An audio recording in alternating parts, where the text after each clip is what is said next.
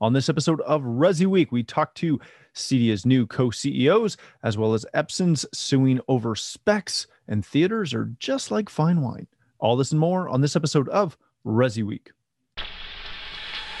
The network for the AV industry.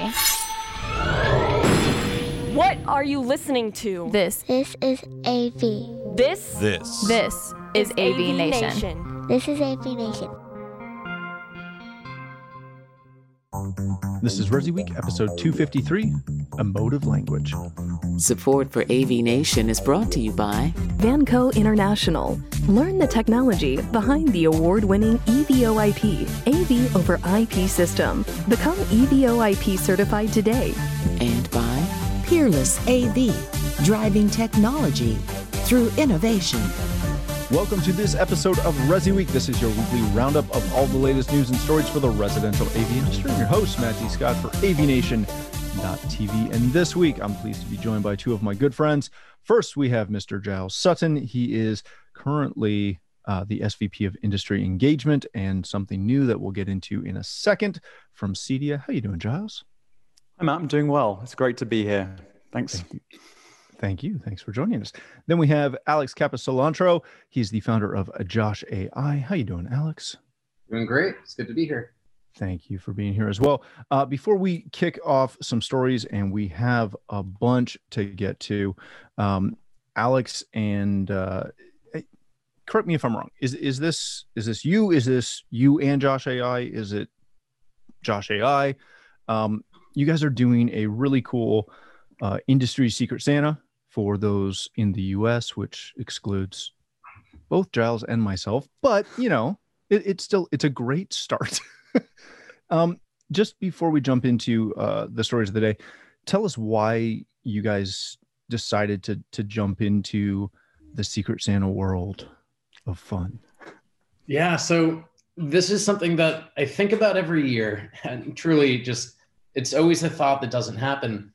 And I think with COVID, I finally said, you know, it's not a lot of work to make a very first version get off the ground. It doesn't need to be a lot. And we just said, you know what, let's keep it just to the US for now so that shipping costs, everything else are pretty reasonable. But just put it out there and said, who in the industry would like to be part of a Secret Santa? For those who don't know, Secret Santas are kind of brilliant because you set a, a price cap of sort of, you know, everyone getting a gift about the same price. And then you send it completely anonymously. And so you don't know who got you. You fill out a little form of what things you might want, what things to avoid. You know, so if you like wine, if you have a dog, that kind of stuff. Um, and we had about 50 people sign up for it. Um, it's underway right now, and it's been really fun kind of seeing people's engagement. And I just think this is something that we as an industry can do so much bigger next year. And so I'm actually glad that we've got Giles here at Cedia and, you know, even, you know, Matt talking about AVNation and everything that you do. I think we can make this a global thing where, you know, there's sort of a Canadian version, maybe a, a UK version. Um, and I think we just make it a full on industry thing next year because honestly, it doesn't take a lot of effort, but it's super fun. And the brilliant part is once people start getting their gifts, trying to figure out a place where they can share what they got, because that's when the real fun comes out. Mm-hmm. So anyway, we we just kicked this off, uh, sent out the uh, matches yesterday, so it's really fresh, um, and I'm excited to see what people end up doing with it. Yeah, it, it's a really cool initiative, and uh, I, I, think we can work something out for next year and, and try to grow this uh, a little bit internationally too, because we matter too outside of the U.S. Just don't try and ship liquor across the borders. That's a whole other uh, animal. So so don't touch that. Uh, the other thing I wanted to mention off the top is, uh, and you can see this on CE Pro and a bunch of other websites. Uh, the Cedia award submissions are now open for 2021. It's a little bit earlier than normal, so go check that out. Uh, speaking of Cedia, let's kick this off with our first story of the day that comes to us from avnation.tv. Cedia has announced their new interim co CEOs, hence my lead in at the start. Uh, Cedia has announced that Giles Sutton, who, as we mentioned, is the Senior Vice President of Member Success and Sales, and Corey Dickerson, Senior Vice President of Operations, are going to step up together and take over as interim co CEOs, replacing uh, Tabitha O'Connor, who's departing in January. Giles, uh, thank you for obviously joining us in general, but thanks for coming on to talk about uh, this new role and, and what this means. And first of all, I, I'd like you to jump in for a second and j- just tell us what this means going forward. It are obviously there will be some changes, um, but does this change anything from kind of the, the current state of where the association is, and that that that plan and and that um, future direction that CEDIA has been planning to go?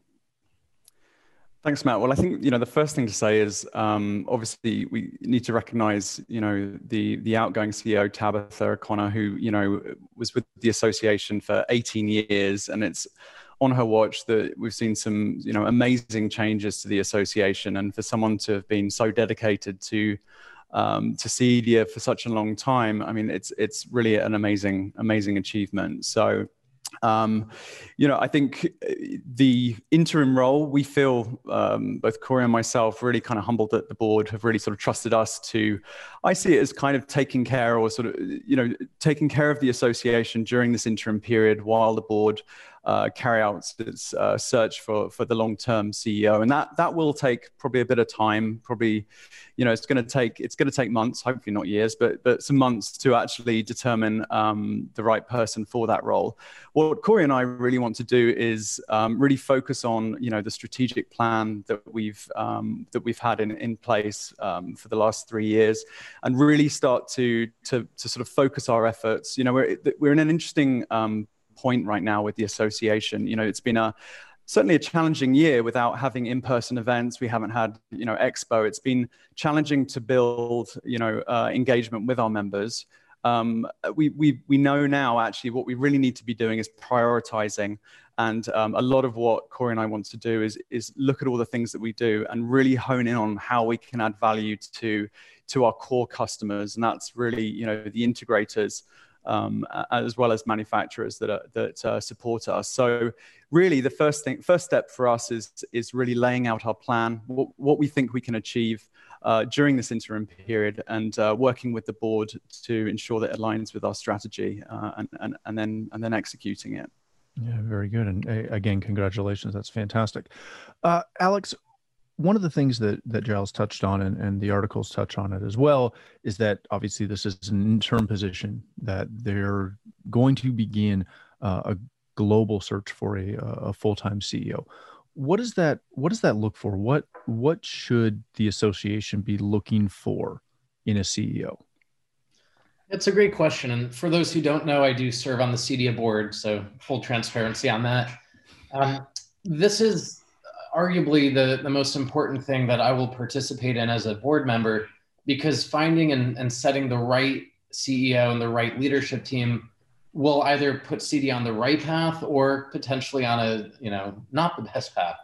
And so we're spending a lot of time as a board really talking about what are the characteristics that we're looking for, what are the sort of past experiences that we want this person to bring to the table. But we're also talking to various industry leaders um, and past board members who have strong opinions about this. And really, we're just putting a lot of effort into what's the right job description and the right sort of qualities and traits that that would need to be exhibited in this person to help drive CEDIA in the right direction. And I think, you know, when we look back at the last, I don't know, 10, 20 years, we've learned a lot. You know, sometimes when people don't work out, you know, we had Vin Bruno for a bit who, you know, did some things great, ultimately didn't work out as a long-term CEO we learned a we learned a bit. We learned about these things, you know, to look for these things, maybe to try to avoid. Mm-hmm. And so it's going to be a long process. You know, typically these are six to nine month searches for any organization trying to hire a CEO, um, similar to what we're trying to do. But we want to take our time. We want to do it the right way. And we're just super happy that Giles and Corey are stepping up because it makes it a really nice transition. They know the organization, they know the members, they know the strategy. And so we think we're in a really healthy place. But it will be exciting to have this conversation a year from now and to mm-hmm. look back and say, look at everything that happened, look at the new leadership. And I'm hoping that people will feel really excited about the direction forward. Yeah, very, very good. All right, gentlemen, let's move on to our next story of the day. This comes to us from Residential Systems. Epson has filed lawsuits against Amazon projector sellers for misleading advertising claims. Uh, if you have ever gone down the the rabbit hole that is Amazon uh, projectors, you will find a wide variety of products from manufacturers you've never heard of. Uh, and if you do that, if you do go down that rabbit hole, you'll find that there are a litany of terms and specs and things that to your discerning eyes don't uh, they don't line up so alex let me let me come back to you on this one this has been a, a big issue with the industry for for quite a long time. And you know we talked pre-show about how you know from from amp manufacturers to speaker manufacturers people are creative we'll call it with the numbers in general within the industry. Um, but when you get into these general consumer products that that liberal use of numbers just expands dramatically into just total and under utter you know lack of anything with with substance. Like these numbers are out of left field. Um, what does the industry need to do to try and maintain some level of dare i say integrity when it comes to when it comes to numbers and and, and how to keep those those terms and those those those ratings mean something yeah, so I, I have a particular viewpoint which might not be what everyone agrees with, but just going to kind of give you where, you know, the point of view from where I'm sitting. So the first thing is this goes way beyond just our industry. Advertising and marketing in general is so full of fluff. You go back to the uh, you know 70s and 80s when the, the sugar-free term started coming out, and the reality is foods don't need to have zero sugar to be termed sugar-free. And that's just one of many examples. The word diet doesn't always actually mean that this is a healthy item or that it's low calorie or low sugar.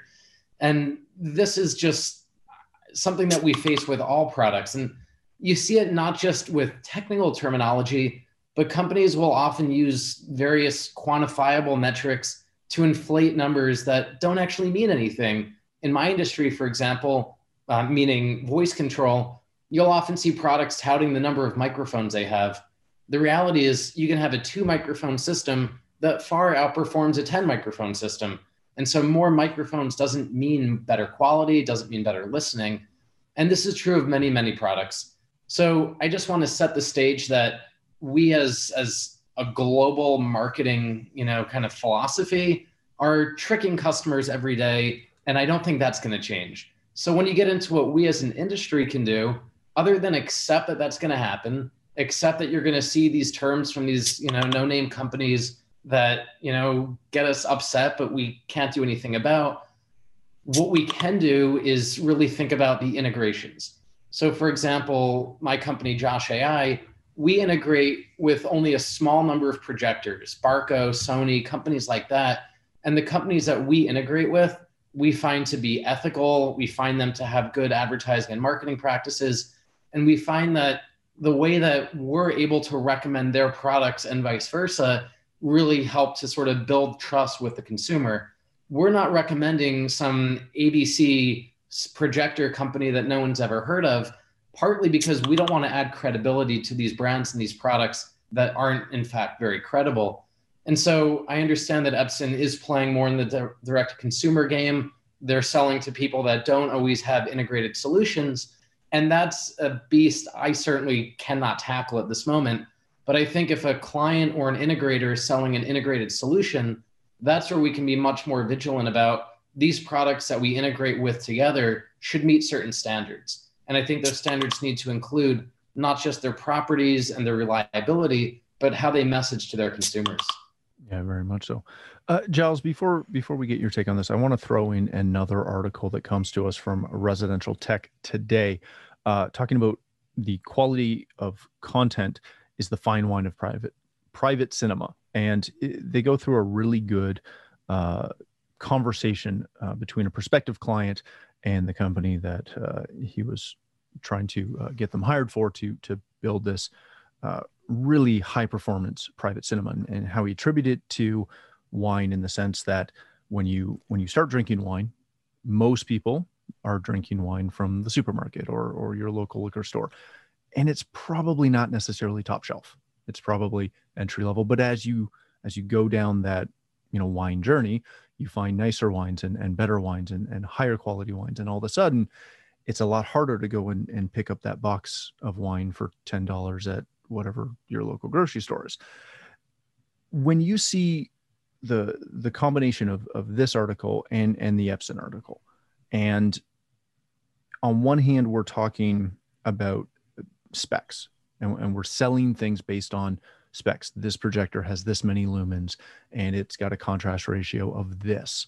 And then you start talking about, you know, getting into your private cinema and you're trying to, I don't want to say upsell, but you're trying to sell a better experience, which means you need to sell a better product. How do you balance selling based off specs versus based off experience? And and where what's the what's the delta where those two meet?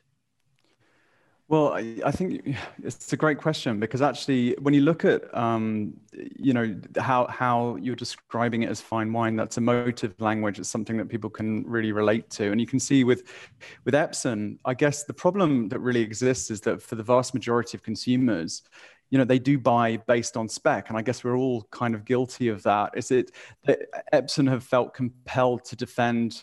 You know um, their brand in this way at great expense i'm sure because mm-hmm. there is this they, they realize how how important it is that people understand what they're reading because actually the vast majority do. They, they look at the specs and that's that's what influences their buying decision. On the other hand you know our industry is really an industry that's built on experience. And actually part of the problem i think is often um, consumers don't really understand the difference between actually experiencing something that is high quality and how that makes you feel compared to reading a bunch of specs. And I remember seeing a Barco demonstration that was sim- similar to this. It's like actually on paper, you know, an, an iPhone camera actually has greater specs than some of these, you know, multi, you know, thousand dollar projectors. However, you can't put a value on the quality of high of optics and the glass quality and everything that's gone into that. And it's something that you know, which is really sort of captured in this article, is that how do you um, actually motivate a customer to actually spend the money on on on on a on this experience um, it, and this is really sort of compar- comparing it to something that they really do do understand and i guess it comes down to as well, where integrators are trying to determine whether they should have a, a showroom or an experience center. And I see there's a, there seems to be a movement more towards actually building experience centers. I'm seeing seeing now. You know, we've probably seen various changes in the industry mm-hmm. where people have gone from having one to not having one. But actually, I, I, I see it more so. And Alex probably would, would, you know, you speak to a lot of integrators as well. There seems to be that this movement, and I think probably it's back to this original problem customers see a bunch of specs and they say, oh, I want that projector, and I actually don't really understand what that means in real terms and, and why they should maybe spend a little bit more to get something that actually really replicates that cinematic experience. So let me ask you both this, or either one of you. Some someone answer the question. Um, is there is there a point where you'll never get a spec client, someone who's buying based on SPL level or, or, or Lumen or Lux or whatever, depending on whatever you're, you're, you're trying to sell. Is there a point where you'll never convert a spec buyer into an experienced buyer? Or I mean, do, go ahead. Yeah, I'll just jump in. And I think truly the two go hand in hand because when you have the right specs that are being quoted that are superior, it means a better experience. And so I truly believe the experiential pitch is the better pitch, it's the more emotional pitch.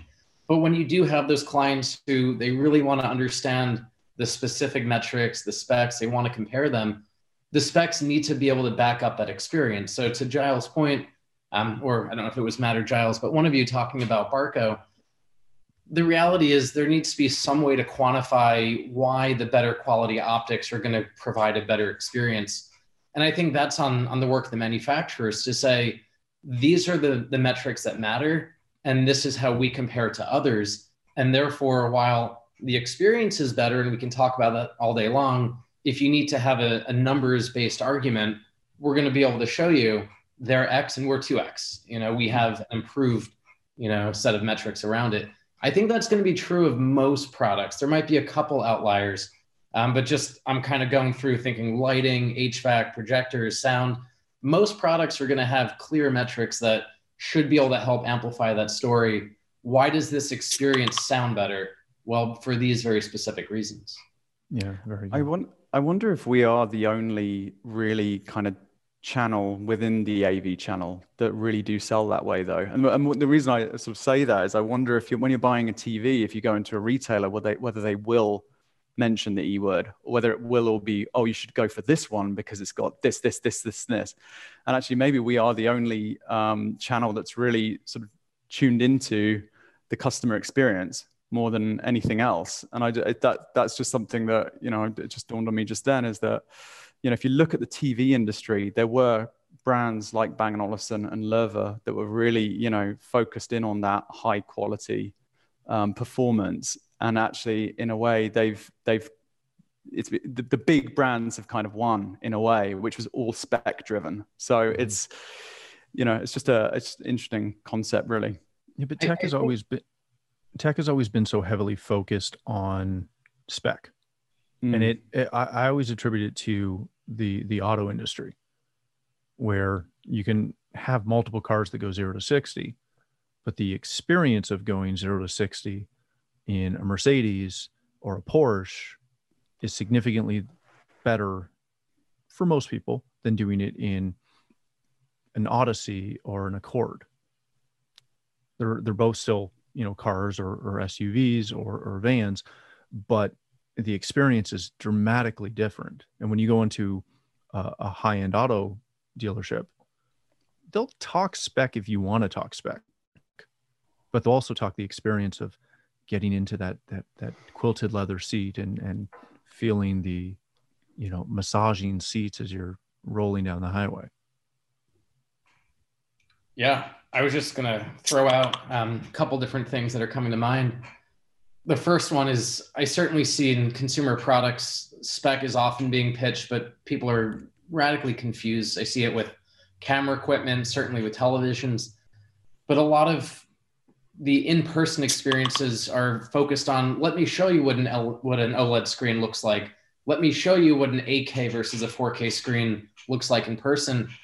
And I feel like as we're moving more towards online shopping, especially during COVID, it's changing the whole game of how do you experience these products when all you're doing is going on going on amazon.com and hitting purchase for the one that's got you know the right price and maybe some good looking reviews and so when i when i think about our industry i actually feel like for a long time we've not been focused on the experience nearly as much as we should and i'm generalizing i'm looking across mm-hmm. you know we now work with 600 integrators across the us and canada and the average amongst those dealers are still selling proposals that are, you know, 50 line items with very technical sounding products where the clients don't understand what is this thing? Why do I need this?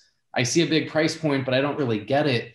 And Giles and I, late night in Vegas one night with a bunch of Control 4 friends, we're talking about how can we help the sort of proposal process be more experiential. And so we were talking about instead of having specific brands for lighting and for music and for your projector, which some clients might know or they might not know, can an integrator do a better job at basically creating the proposal based on their experience? So an example would be if your firm is, you know, ABC, you know, AV company, well, could you have a line item that says whole house surround sound music? Here's the price point. If you want the details, we'll give you the details but you're choosing whether or not you want that whole home audio experience you know and you go down line item by line item and basically sell it based on not what is the product name but what is the user experience what is it that they get out of it we don't see a lot of that and i'll tell you as someone that five years ago was not in this industry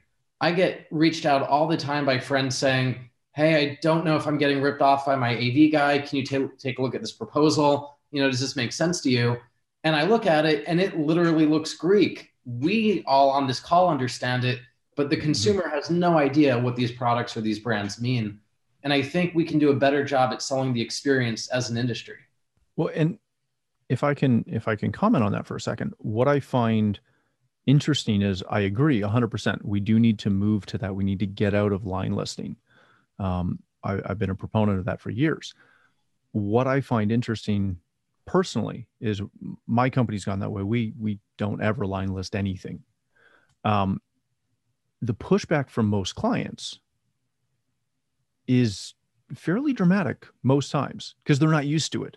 So you end up having to explain to your client you're you're not only selling them on you and, and your service, but you're also selling them on every every piece or every solution that you've put into that that proposal. And uh, often it becomes this whole, well, I know, but what TV am I getting? It's like, well, it, it, it's here, but this is what that room's going to do. This is what you want, right? Yeah. But but what's going in the room? Stuff. That's, that's so interesting because I, I hear the opposite all the time. I hear people who say, ah, there's this line item that says, you know, this ruckus blah blah blah network or this Sony XBR, you know, blah blah blah TV. And they're like, but I don't know why I want this item. So yeah. I, I, think it's probably you can't go too far in either extreme. It, it's a it's a give and take. Yeah, and, and we've I, I, I think at least most of our customers seem to have found that we've got a, a comfortable balance where we can provide some level of technical detail so that they kind of understand what they're actually paying for. but it's still not, hey, you're buying this piece and four keystones and this and and eight feet of wire. Because yeah, the, it's the the other option. I, I recently did this for a board book we put together sort of an initial one page outline of all the high level points, you know, sort of more the experiential stuff. And then we had a 50 page, you know, sort of informational packet attached to it so that if you want the details, you've got it. But most people are just going to look at the first page and not go any further. Yeah. So make it available, but don't shove it in their face. I guess I guess there's even another aspect to this. There's the experience stuff, there's the spec stuff, but then there's also the functional stuff. Mm-hmm. It's like actually there's that other way of also quoting, which is where you're actually writing a functional description for each each space in the home yeah. to show that you've understood what the client has asked for. And actually, that's also an element that should be considered as well in all of this. Is actually, do, you know, I, when I was an integrator, I went through various different ways of quoting. You know, and it, it, sometimes you try and avoid listing, as, as we've said, any kind of model numbers at all, just to mm-hmm. describe how the room is going to operate. But um, yeah, I just show. I think you're right. It's somewhere in the middle of all of these different ways. Um, but I also think when it comes to a home theater, it is extremely difficult to sell any any home theater of high value without experiencing one first, so that you mm-hmm. can actually have some comparison, some kind of baseline understanding yeah. before you you spend the money on it. Yeah, very true. All right, gentlemen, let's leave it there. Thank you so much for joining us today. Uh, Alex, if people want to connect with you, learn more about Josh AI, get on the list for next year's Secret Santa, uh, where can they do that? Uh, the website's just josh.ai. We're on all social media, uh, probably most active these days on Instagram, though. So follow us there and love to engage. I got to check that out. I'm not sure if I'm following you guys on Insta. I know I'm following you but I may not be following Josh. Mr. Sutton, thank you, sir, for for staying up late with us today. Again, congratulations on the uh, the new appointment. If people want to connect with you, learn more about Cedia, get their renewals in because that's coming up soon as well. Where can they do that? Um, www.cedia.net and um, my email if anyone wants to get in touch is gsutton at cedia.org. Thanks, Matt, for having me on. It's been a great show. Of course. Thank you again, both of you. For myself, if you'd like to connect with me, you can find me on Twitter at Matt D. Scott and pretty much every other social platform. But more importantly, please stop by avnation.tv where you'll find this show as well as a wide variety of our other shows with all the verticals that we cover. When you visit the website, please take a moment to check out our supporters. We are extremely thankful for their support and ask that you check them out as well. Thanks again for watching. That's all the time we have for this episode of Resi Week.